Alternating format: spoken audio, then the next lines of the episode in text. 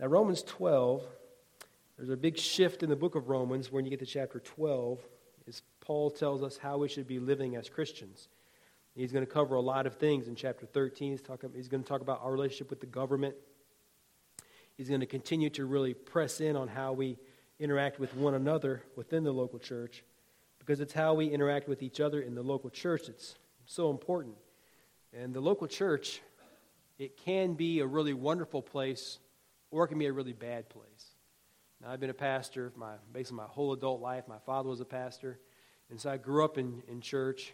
And churches tend to go in seasons when things are just wonderful. Everybody loves one another. Then there are seasons of conflict that come in, disruptions. And sometimes it's because of personalities, uh, sometimes it's because of just sin. It's hard to really know. It's kind of like a, a, church is a family. A lot of people just are put together and. Uh, you really have to be gentle with one another and patient with each other. And sometimes we're not as patient with each other as we ought to be. But in Romans chapter 12, in this last section, the apostle talks about the marks of the true Christian. The marks of the true Christian. Christianity is not a uniform you wear, per se. Christianity is a, is a way of life. You put your faith in Jesus Christ, and then you live for Him, and you follow His teaching. You live by his standards of conduct in life. So let's look this, this morning at verses 13 to 21, and uh, then we'll put a name into it 13 to 21. Contribute to the needs of the saints and seek to show hospitality. Bless those who persecute you, bless and do not curse them. Rejoice with those who rejoice, weep with those who weep. Live in harmony with one another. Do not be haughty, but associate with the lowly. Never be wise in your own sight. Repay no one evil for evil, but give thought to do what is honorable in the sight of all. If possible, so far as it depends on you, live peaceably with all. Beloved, never avenge yourselves, but leave it to the wrath of God, for it is written, Vengeance is mine, I will repay, says the Lord. To the contrary, if your enemy is hungry, feed him. If he is thirsty, give him something to drink, for by, for by so doing you will reap burning coals on his head. You will heap burning coals on his head. Do not be overcome by evil, but overcome evil with good. Let's offer a prayer together. Father, we pray that you'd help us through your word this morning. And, uh, you know, I know from reading some of these verses, these are challenges to me personally in the way that I am and how I, how I behave. And I pray, Lord, you'd help us to learn from your word and to leave from this house of worship determined to live with a life that's marked by true Christianity. We pray these things in Jesus' holy and glorious name. Amen. In verse 13, we have this wonderful reading here contribute to the saints and seek to show hospitality. And basically, we could sum this up by saying it means to give to benevolent ministry. Christians should be a benevolent people giving, to the, giving for the good of other people. I've been around Christians a long time, and I found that Christians are, as, are, are usually very giving people. They're very giving. They, they give to things that benefit their communities. They give to social uh, endeavors uh, here in Sheboygan. All the churches here do a, do a really good job of working together to help people out who are less fortunate than others. And I go every Tuesday morning to the uh, Sheboygan Area Ministerial Association meeting. And they talk about different needs that the community has. And what's really nice about that, though, is although everybody's concerned about the benevolent needs of the community, all those pastors there without exception, are all concerned about the spiritual welfare of this community. The spiritual welfare. Because we want to see people come to faith in Jesus Christ. And one of the ways we show people that Christ is a, is a good and loving Savior is in our attitude, to, our attitude towards benevolence, contributing to the needs of the saints. Now, most of the time, when we talk about benevolent ministry, here in Paul's letter, it's talking about within the church within the church, benevolent ministry within the church. Because it's within a fellowship like ours where if we're a family and we're sharing things together, we watch out for one another. If somebody was here in the church and uh, this, this happened, oh, this happened several months ago, I think. I was out, I was going through the parking lot and I saw Mike Ekins and uh, Daryl Hesselink trying to put a screw in somebody's back window. You remember that, Mike? Out there? I don't remember whose car that was, but there was, there was Daryl in the back and Mike was trying to hold the glass and stick a, piece, stick a screw in there to get it tightened up for somebody in the church whose back window had come loose. Just helping one another out. And I know there are other people here in the church, if, if, the, if a wind came through and blew off your roof or blew, blew your trampoline into the neighbor's yards, you guys ever have that happen? In Oklahoma, we had a trampoline, and one, one morning my neighbor came over and knocked on the door, and I said, What do you want, man? His name was Gary. I said, Gary, what's up, man? He said, I want you to come get your property out of my backyard. I said, What you talking about, man? He said, Your trampoline's in my backyard. Now, I, we had a fenced in backyard, big six foot privacy fence, and the wind had come through there and picked that thing up and set it right over in Gary's backyard.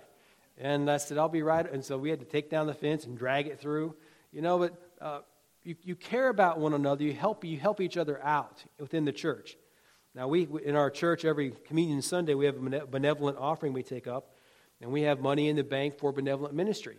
And over the years, in the, in the years since I've been here, we've given money from that benevolent uh, fund to people in the church who needed to move and they needed a, a, security deposit for their rent, you know, first and last month or that kind of thing. We've written checks to help those things. We've had people who are in the church who've had financial difficulties, needed car repairs, and we've written checks to help these people out. Now, if you're all thinking about, well, now I know where to get my money at. you know, we, we do, we do want to help one another in the church. And, it, and I've been a part of a lot of churches. I've never seen a church begrudge benevolent helping, helping others with the money. Now, there's two kinds of benevolent giving there's giving of money, and there's giving of yourself. Now, it's way easier to give money than it is to give yourself. If you, we see this in the federal government all the time. The government, they see a problem. What do they do? Allocate funds. $1.1 billion or $50 million for this or that and they just keep throwing money at problems. But do the problems seem to be getting better? No. This is a big thing about education. If we just had more money in education, and schools and teachers all be happier. Well, no. Because they've been putting a lot of money into schools and education, doesn't seem to be getting any better. It's harder to give yourself. Now, in a church, sometimes it's not that somebody needs your dinero, aka money. What they really need is you. You to come over and help them out. You to come over and cut their grass or clean their gutters. You to come over and change the oil in their car or put new brakes on their car. Or volunteer your husband to do that. so, benevolent, helping one another, showing hospitality, showing that we care for one another. It's easy to give money, it's harder to give yourself. Now, the way the Lord's economy seems to be set up is that there are some people who are able to give but they're not able to serve with their hands and feet. And we have both sides of that coin. Sometimes you could have a job or a career that keeps you so busy, you don't have time to invest yourself, but you can write a check to help, to help with something. And this is the way it works. Benevolent ministry. Contribute to the needs of the saints. As you read the New Testament in those, er, in those first 50 years or so, there is a lot of benevolent offerings that are taken up because Christians are suffering horribly in that first century. So contribute to the needs of the saints. Then in verse 14, the apostle tells us that we should bless those who persecute you. And you say, what does this word bless here means? The scholars seem to indicate that this word bless means to pray. Pray for those who persecute you. Pray for them and do not curse them. Pray for those who are persecuting you. Pray for those who are giving you a bad way to go and don't curse them. Now, that's, that's the opposite of how we think about things. If somebody does me wrong, we want to do wrong back to them. If somebody hurts you, you want to curse them, not bless them. But this is a unique principle of Jesus Christ that we need to remember when we deal with people who are persecuting us because of our faith in the gospel or for any other, for, for any other reason. Persecution is a real part of our life of people being our enemies, and we need to have a benevolent spirit towards them as well. Jesus says to pray for them. Take your copy of God's Word and turn to Matthew chapter 5. Listen to what Jesus says here. Matthew chapter 5, verses 43 to 48. This is the Sermon on the Mount. Jesus says, You have heard that it was said, You shall love your neighbor and hate your enemy.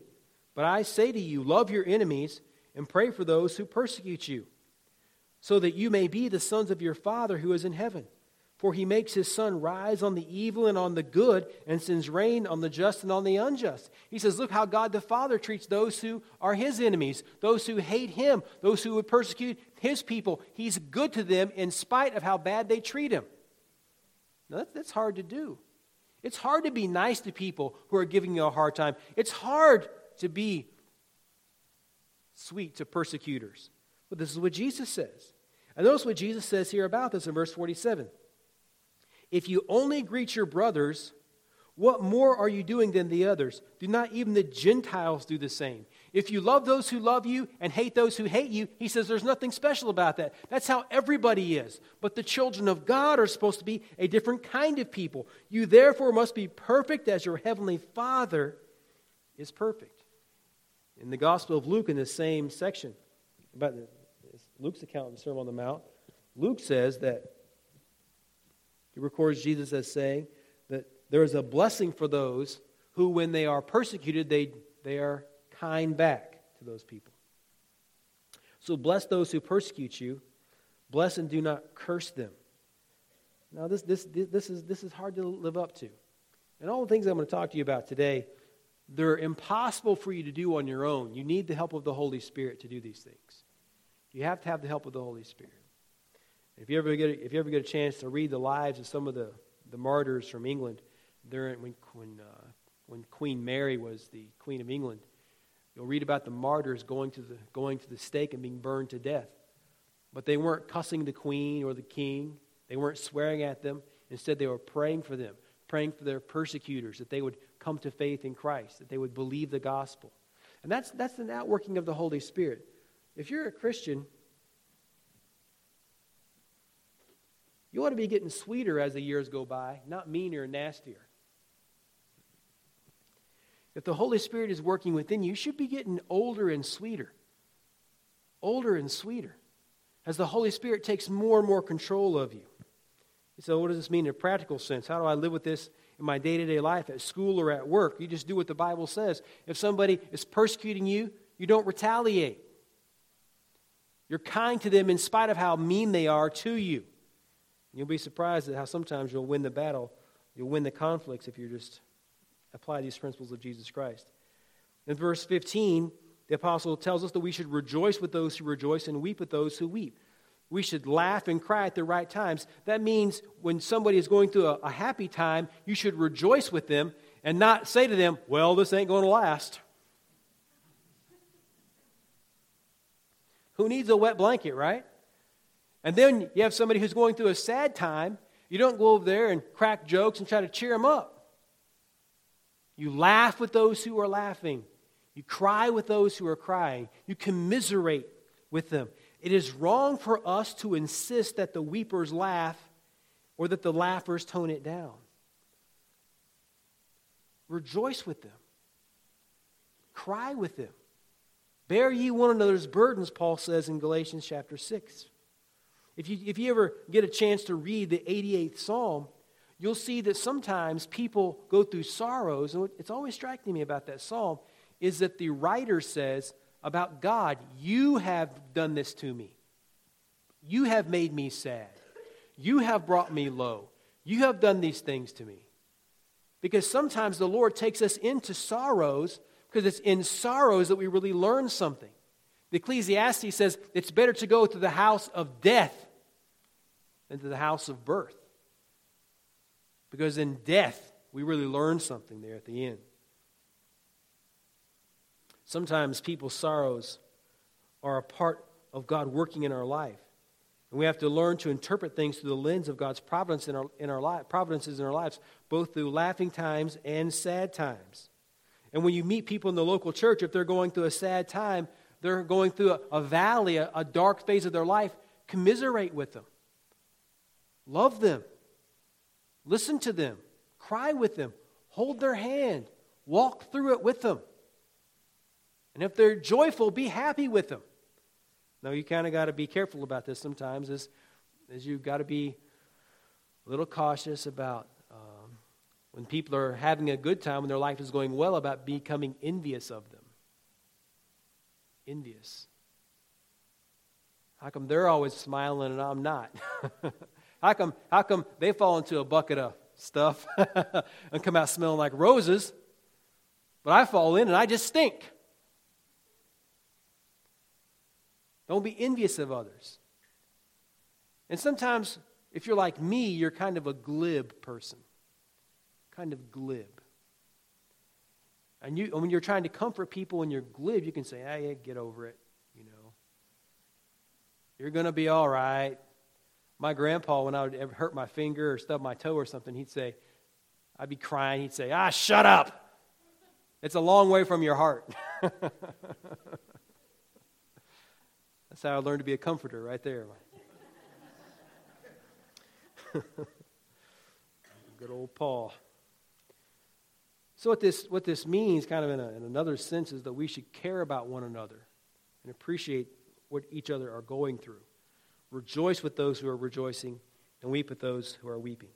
Now, in verses 16 through 21, these verses are all related. They're all related to the words live in harmony with one another. Listen to the reading there from Romans uh, chapter 12. Verse 16 live in harmony with one another. How are we going to live in harmony or in fellowship one with another? Now, we, have got these guitars up here, and uh, I'll just use this one because this is the one that I was playing a minute ago. Harmony is like all these chords. If I just, that's G, C, G, ready? That's harmony. It sounds good, right? Doesn't it sound good? What if I crank one of these suckers out?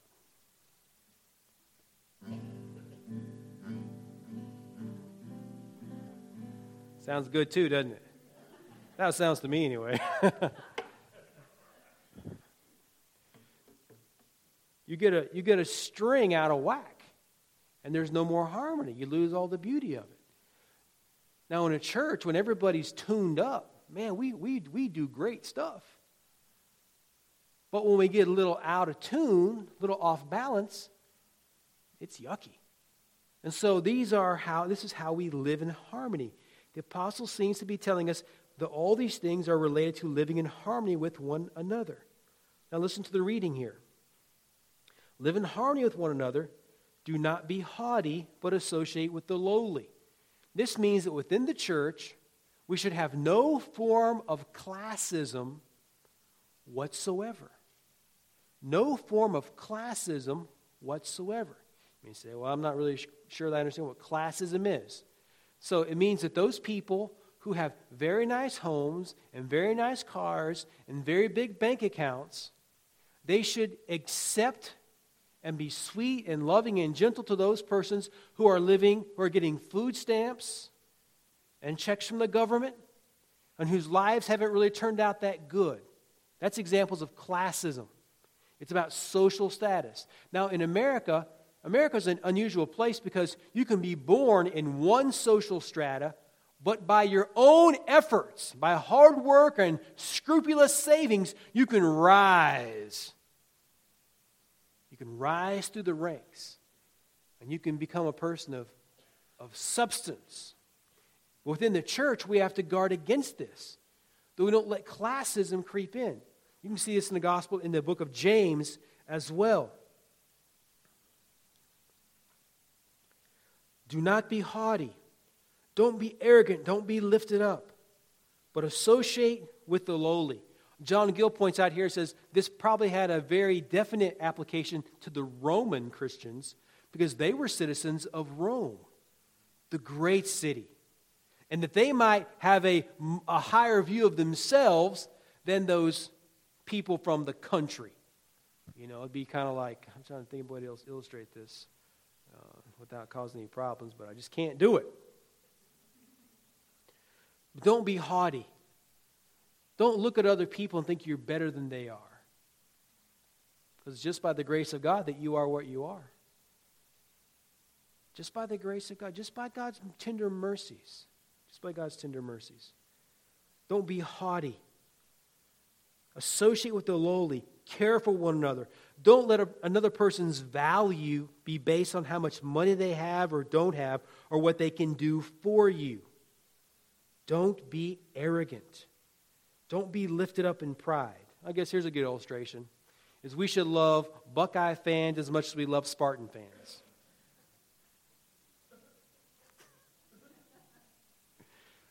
or anything else like that, right? That didn't get much of a laugh, so maybe it's too close to home.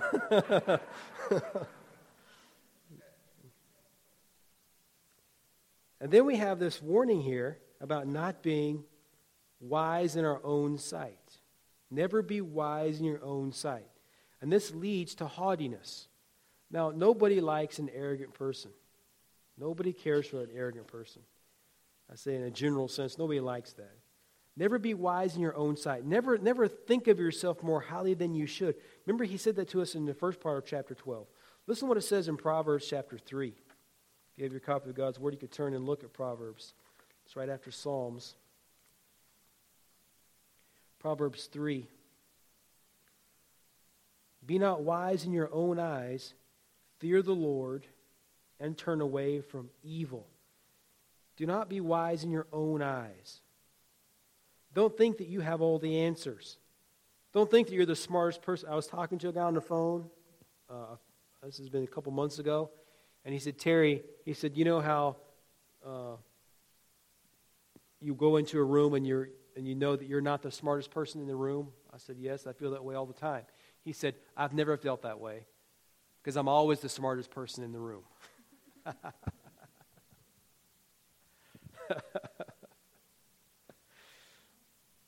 Isn't that funny? The nerve to say that, right? I mean, the nerve. It's just. But, but there are people like that, aren't there? And that's not the kind of people that you and I ought to be. Better is to be of a humble spirit. Better it is to be of a humble spirit. Never be wise in your own sight. Don't look at yourself and say, I am wise. Let other people acknowledge your wisdom. Proverbs has that great reading where it says, even a child who keeps his mouth shut, I'm paraphrasing, is considered wise. When I was a kid, this happened to me all the time because I wouldn't talk to anybody. I was, I was, very, I was very morose as a kid. People would say, Yeah, Terry, he, he looks like he might really know something because he's not talking. Like he's really being circumspect. And I remember I, I was standing there going, I, was, I, I would be standing there thinking, I have no idea what's going on here. I have no clue. I'm just being quiet. That way nobody knows how dumb I am. And uh, so that's what Proverbs says. Now, in verse 17, it gets back to this evil business. Repay no one evil for evil, but give thought to do what is honorable in the sight of all. Repay no one evil for evil. John Gill warns us, he says, this is about private revenge. Some people take a passage like this and say that no one should ever punish evil. Because it says that, right? Repay no one evil for evil. Don't, don't, don't punish anybody. But Gill says this is a warning about private revenge. Because there are institutions that have been set up to punish evil by doing bad things back to them. Now, there's two institutions that Christ has set up, that the Lord has set up in the church, that the Lord has set up that have the power, the divine mandate to punish evil.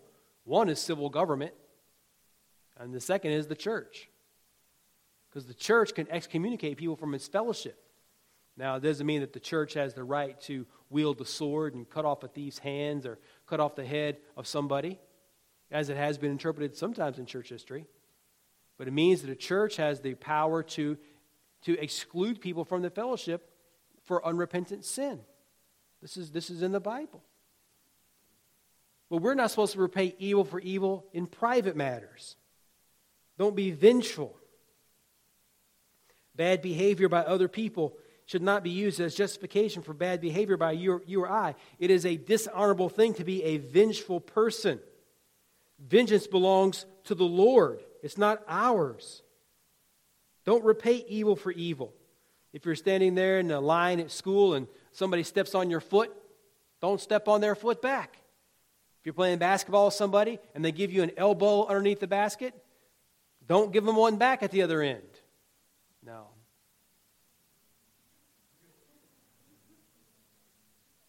That's something that I can't really live up to. I'm trying. that should not ha- that's not how we should be as Christians. And, and we know this because that is not how Jesus was. When Jesus was mocked and reviled and ridiculed by people, how did Jesus respond? He blessed them anyway. he was kind to them anyway. This is the way of Christ. This is the mark of a true follower of Jesus Christ. Uh, take your Bible, turn to Ephesians 4. Listen to this reading, where the apostle tells us how our attitude with persons should be as Christians.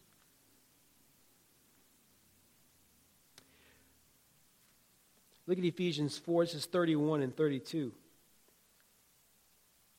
The apostle says, Let all bitterness and wrath and anger and clamor and slander be put away from you, along with all malice.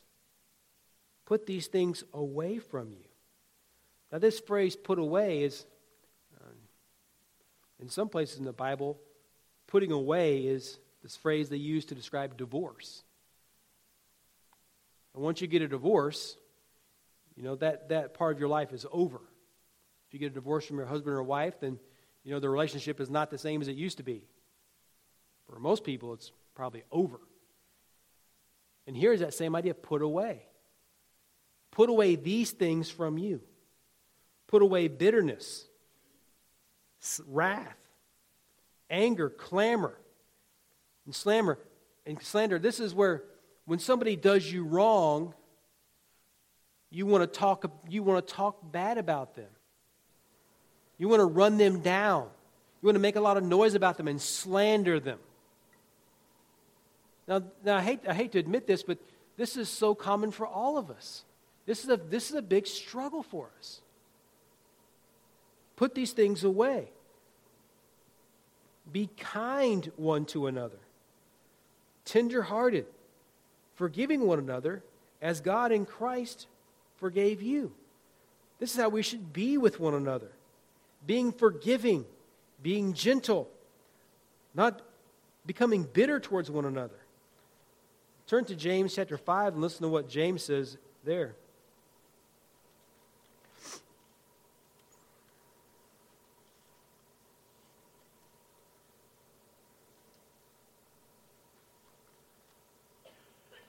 In verse 9, in the authorized version, it has a slightly different reading. It says, the authorized version, it says, grudge not against one another. But here in the English Standard, it says, do not grumble against one another. Don't grumble about each other. Well, that's, that's very hard. To, that's, it's very hard to live up to, isn't it? Grumbling against each other. Because some of you people get on my nerves. Now, let me ask you a question. Let's be honest. Isn't that true? Isn't it true that within the church, there's such a diversity of people and opinions and uh, attitudes and ways they conduct themselves that there are some people who can get on your nerves. Is that right? Everybody needs to say yes. that, way, that, way, that way, I'm not the only person with the problem.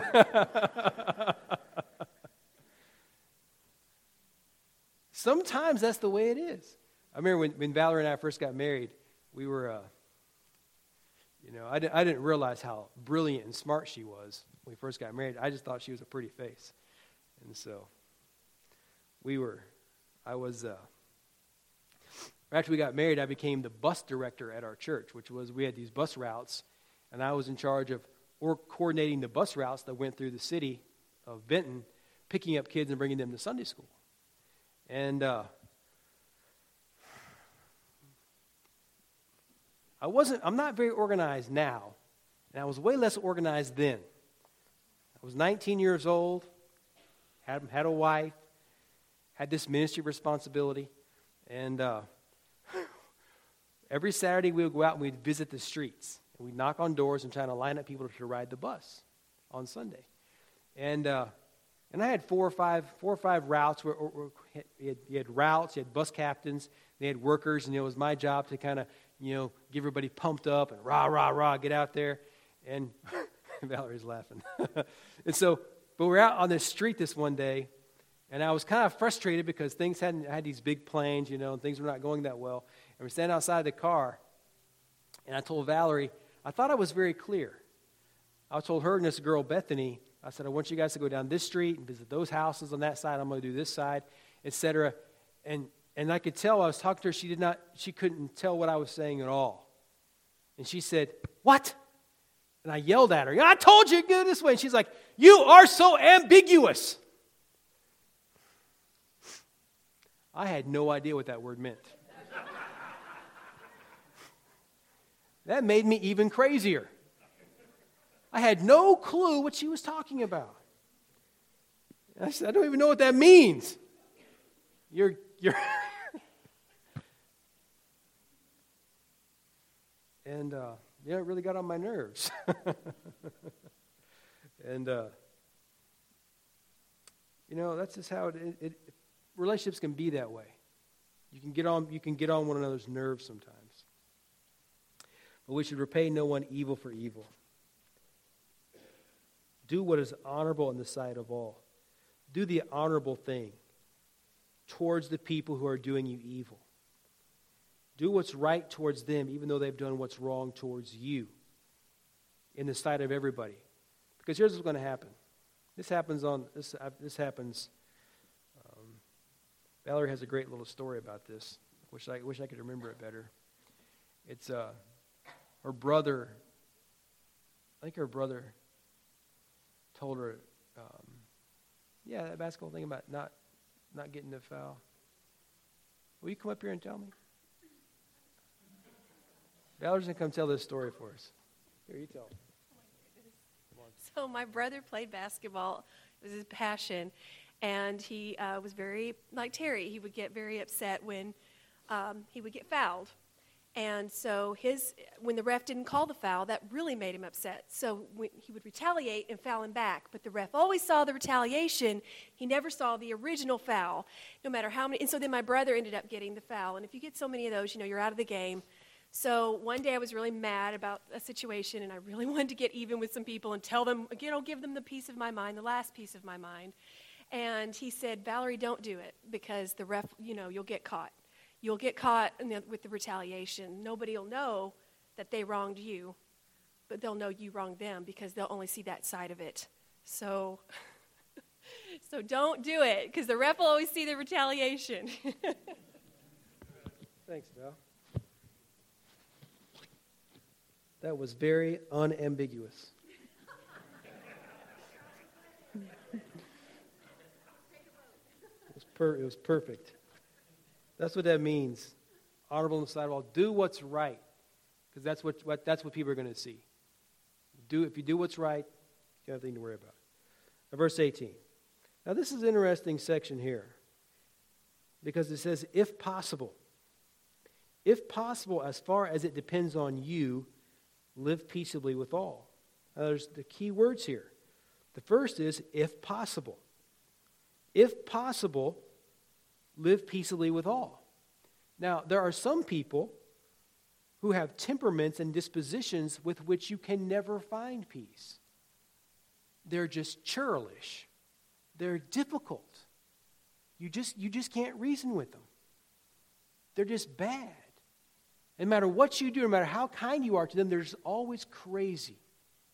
So, if possible, as far as it depends on you, you need to be sure that you are not the real problem here. You need to be sure that it's not you that is provoking this person or these people and making them crazy.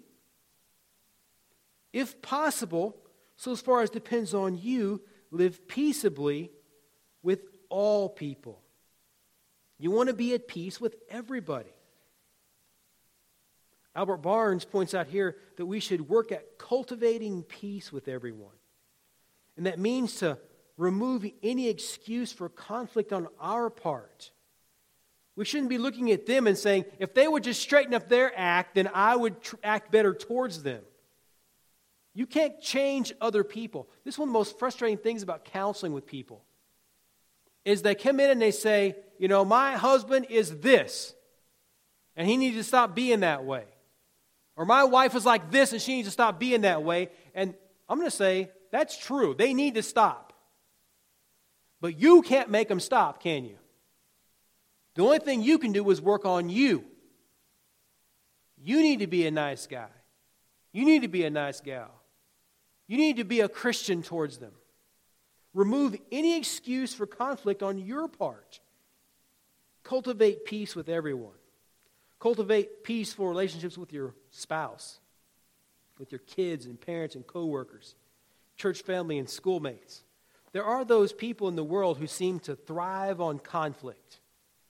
They love conflict. They love to fight and be at war with people. And that's the kind of person who is, uh, if you can be at peace with them, sometimes the only way to do that is to, is to separate from them. Sometimes it's the only way you can do it. In verse 19, the apostle goes on to say once again, Beloved, never avenge yourselves, but leave it to the wrath of God, for it is written, Vengeance is mine, I will repay, says the Lord. When you've been wronged by someone, instead of being vengeful or retaliating, leave it in the hands of God. Leave it in the hands of God. Let God take care of it. My dad was pastoring a church in Virginia when, when I was a kid. I was about Matt's age, I guess. And uh, the people in the church were all mad at my dad. And um, they had a meeting down in the basement of the church. And, and they, my dad was a Yankee. He was from Illinois. And we were in uh, western, western Virginia, not West Virginia, Western Virginia, near, near a town called Lexington. And um, on a Wednesday night, the, they had a church meeting in the basement, and they made all the kids stay upstairs, and uh, a, a deacon stayed there with us, and we sang songs for about an hour and a half. And then down in the basement, the whole church was down with my dad, and they were just giving my dad the business. They told him they were all mad at him, that they wanted him to leave, and they were, they were just flipping out down there. And the reason they were mad at him was because he, my dad wanted to have a camp meeting at the church. And you guys, remember, how many of you guys have been to a camp meeting? Anybody? A camp meeting? Just a few people.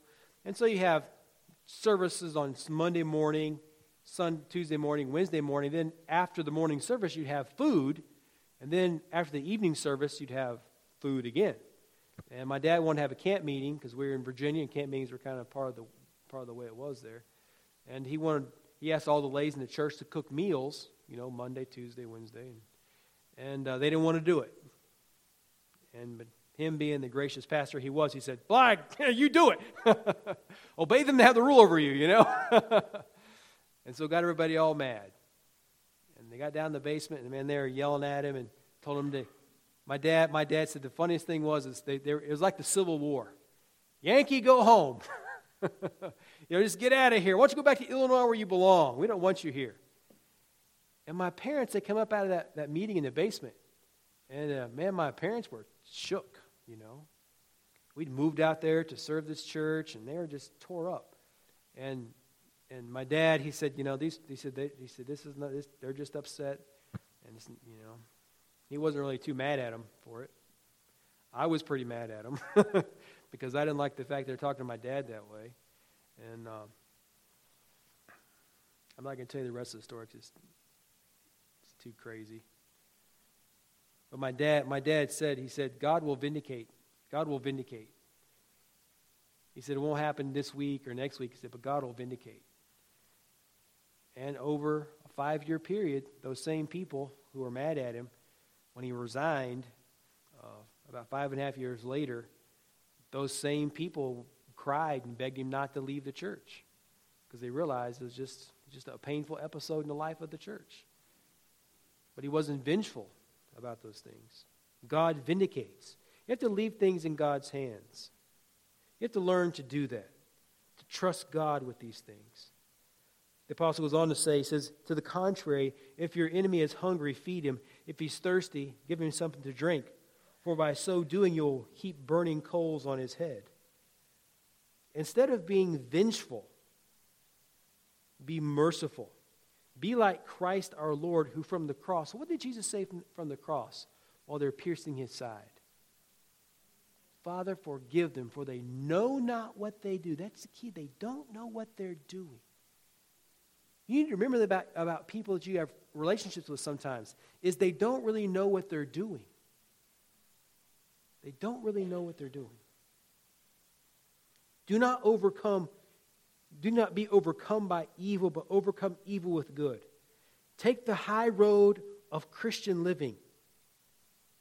Even if it causes costs you pain and difficulties, follow Christ because God does vindicate.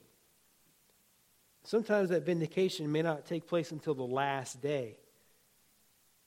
But you will be vindicated if you follow the way of Christ, if you live a life devoted to Christ. Now I'm going to give you six final things, we'll be done. All right? Six final things. You ready? Number one. A sermon like this can cause you to feel pretty bad. So, if, if, if you've been behaving the opposite of what these verses say, what you need to do is to recommit yourself to the Lord and put on a new way of life. This is a great thing about being a Christian. Is you could have dropped the ball all the way through today. You can start to new fresh. And God doesn't hold yesterday against you. His mercies are new every day. His mercies are new every day. You can start fresh tomorrow. You can start fresh right now. They're right there in your heart where nobody can see. You could pray, Lord, forgive me for not living like I should have. Forgive me for these things I've been doing that are not right. And the Lord will forgive you. And it's like those, sin, those sins never, never existed at all. Number two, if you look through Romans chapter 12, 9 through 21, and you don't have any of these marks in your life, it doesn't necessarily mean that you're not a Christian. Because salvation, our justification before God, is not attained by works. We're not saved by works. And our assurance of salvation doesn't come by works either. We are justified by faith in God. We're justified by faith in God. If you've put your faith and trust in Jesus Christ, if you believe that Jesus is the Son of God and that God has raised him from the dead, then you can be saved. It means that you are saved if you believe those things. No man can confess that Jesus is Lord except by the Holy Spirit. But if you don't have any of these marks in your life, it does mean you need to try to do better.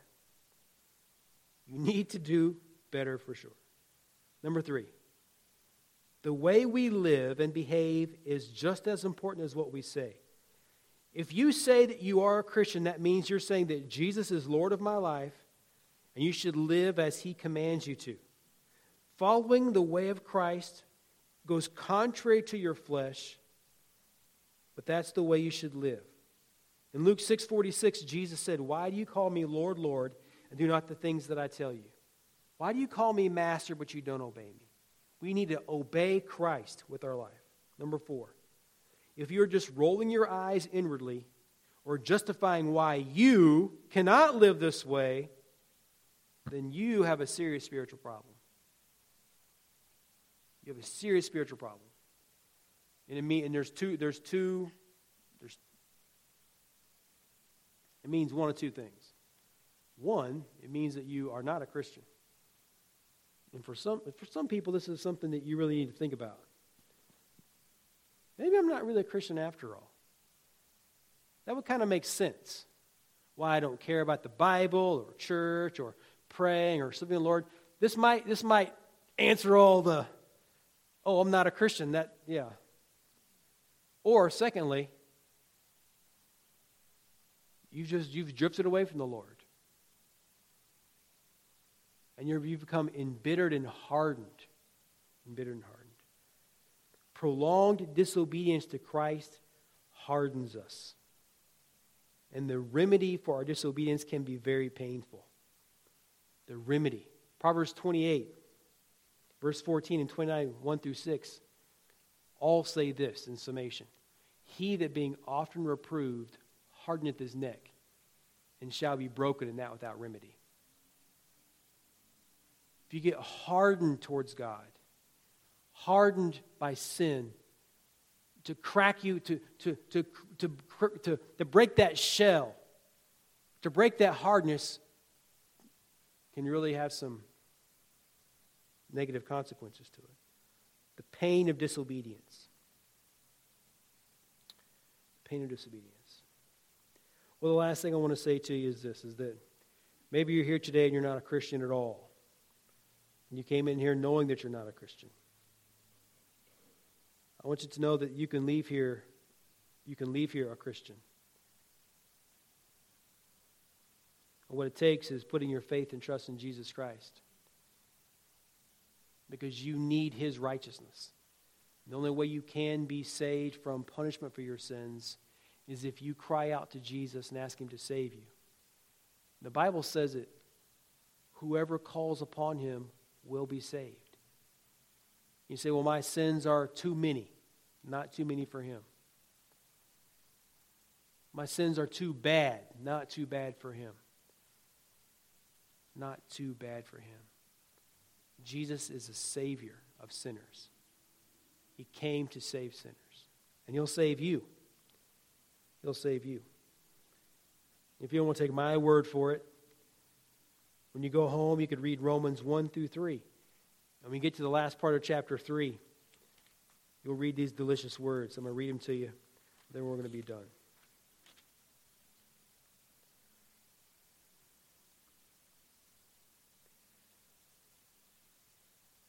For we hold that one is justified by faith apart from the works of the law. Is God the God of the Jews only? Is he not the God of the Gentiles also? Yes, of Gentiles also, since God is one who will justify the circumcised by faith and the uncircumcised through faith. You can be justified before God through faith in Jesus Christ, through believing in Him, without works, without any admixture thereof, just simple faith in Jesus Christ. You can be saved you can become a Christian. You can start this life of living for Him. Now let's pray together. Father, we thank you for your word and for this time to be together. And uh, I pray your blessings upon your people this morning. And, uh,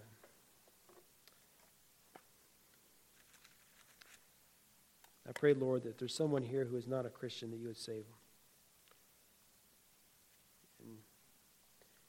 And if there are those Christians here who are living disobedient lives, that you correct them, Father. Bring them back to you. I pray these things in Jesus' holy and precious name. Well, let's stand together.